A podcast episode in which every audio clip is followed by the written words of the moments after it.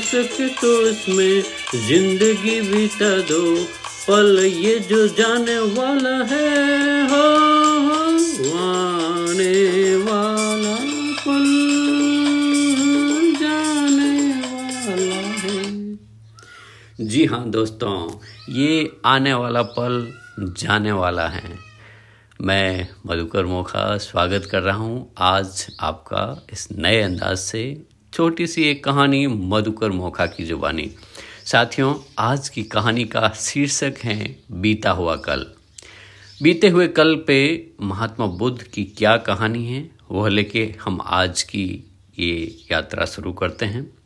आप सभी का हृदय से आभार। धन्यवाद धन्यवाद धन्यवाद।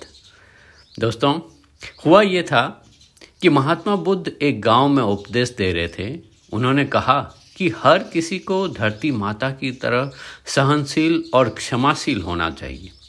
क्रोध ऐसी आग है जिसमें क्रोध करने वाला दूसरों को जलाएगा तथा खुद भी जल जाएगा, पहले खुद जलेगा, फिर दूसरों को जलाएगा। ये अंगारे की जैसे हैं, जैसे अंगारे को पकड़ के हम किसी को जलाने के लिए फेंकते हैं तो पहले हाथ हमारे जलते हैं। सभा में सभी शांति से बुद्ध की वाणी को सुन रहे थे। लेकिन वहाँ स्वभाव से एक अति क्रोधी एक ऐसा व्यक्ति भी बैठा हुआ था, जिसे ये सारी बातें बेतुकी लग रही थी। कुछ देर से वह सब सुनता रहा, फिर अचानक ही आग बबूला होकर बोलने लगा, तुम पाखंडी हो। बड़ी बड़ी बातें करना यही तुम्हारा काम है।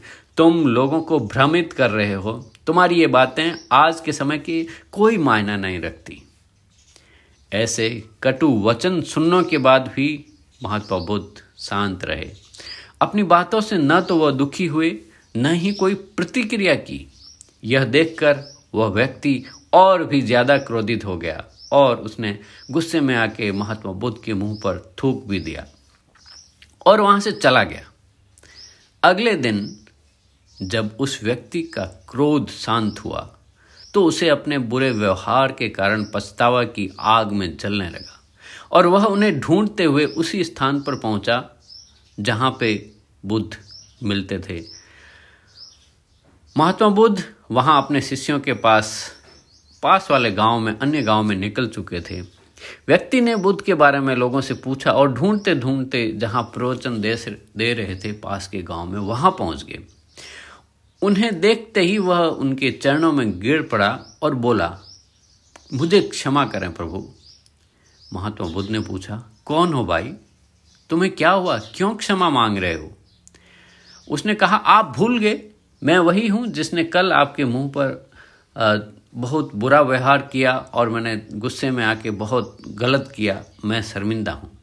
मैं मेरे दुष्ट आचरण की क्षमा याचना करने आया हूँ। महात्मा बुद्ध ने बड़े ही प्रेम पूर्वक कहा, बीता हुआ कल तो मैं वहीं छोड़ के आया। और तुम अभी भी वहीं अटके हो। तुम्हें अपनी गलती का आभास हो गया, तुमने पश्चाताप कर लिया, तुम निर्मल हो चुके हो। अब तुम आज में प्रवेश करो। बुरी बातें तथा बुरी घटनाएँ याद करते रहने से वर्तमान और भविष्य दोनों बिगड़ जाते हैं। बीते हुए कल के कारण आज को मत बिगाड़ो। उस व्यक्ति का सारा बोझ उतर गया। उसने महात्मा बुद्ध के चरणों में पढ़कर क्रोध त्याग किया और क्षमाशीलता का संकल्प लिया। बुद्ध ने भी उन, उसके मस्तिष्क पर हाथ रख के आशीर्वाद दिया और उसी दिन से उसमें परिवर्तन आ गया और उसके जीवन में सत्य, प्रेम, करुणा की धारा बहने लगी। मित्रों, बहुत बार हम भूत में की गई गलती के बारे में सोचकर बार बार दुखी होते हैं और खुद को कोसते हैं। हमें ऐसा कभी नहीं करना चाहिए। गलती का बोध हो जाने पर हमें उसे कभी ना दोहराने का संकल्प लेना चाहिए और एक नई ऊर्जा के साथ वर्तमान को सुदृढ़ बनाना चाहिए।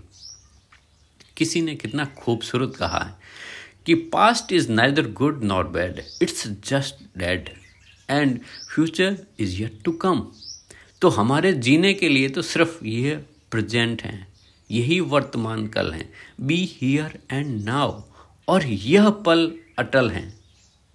इस पल में इससे बेहतर और कुछ नहीं हो सकता। और जीने के लिए सिर्फ़ वर्तमान काल ही हैं दोस्तों। तो पास्ट की जितनी भी चीज़ें हैं, जो भी अच्छी बुरी यादें, दोनों सताती हैं तो उसको वहीं छोड़कर अभी वर्तमान में जीने की अभ्यास करें और अपने इस मनुष्य जीवन को सुंदर ढंग से जो definite major purpose of life हैं, उसकी तरह आगे बढ़ते रहें।